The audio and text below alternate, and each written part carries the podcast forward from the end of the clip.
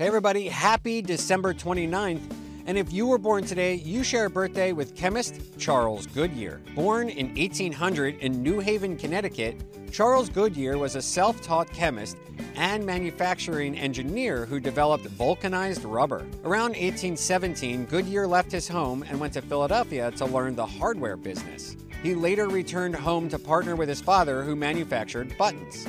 In the early 1830s, Goodyear heard about gum elastic. By heating it and working it in his hands, he managed to incorporate into a certain amount of magnesia, which produced a white compound that appeared to take away the stickiness. Together with an old business partner, Goodyear built up a factory began to make clothing, life preservers, buttons, shoes, and a great variety of other rubber goods. He died shortly thereafter in 1860.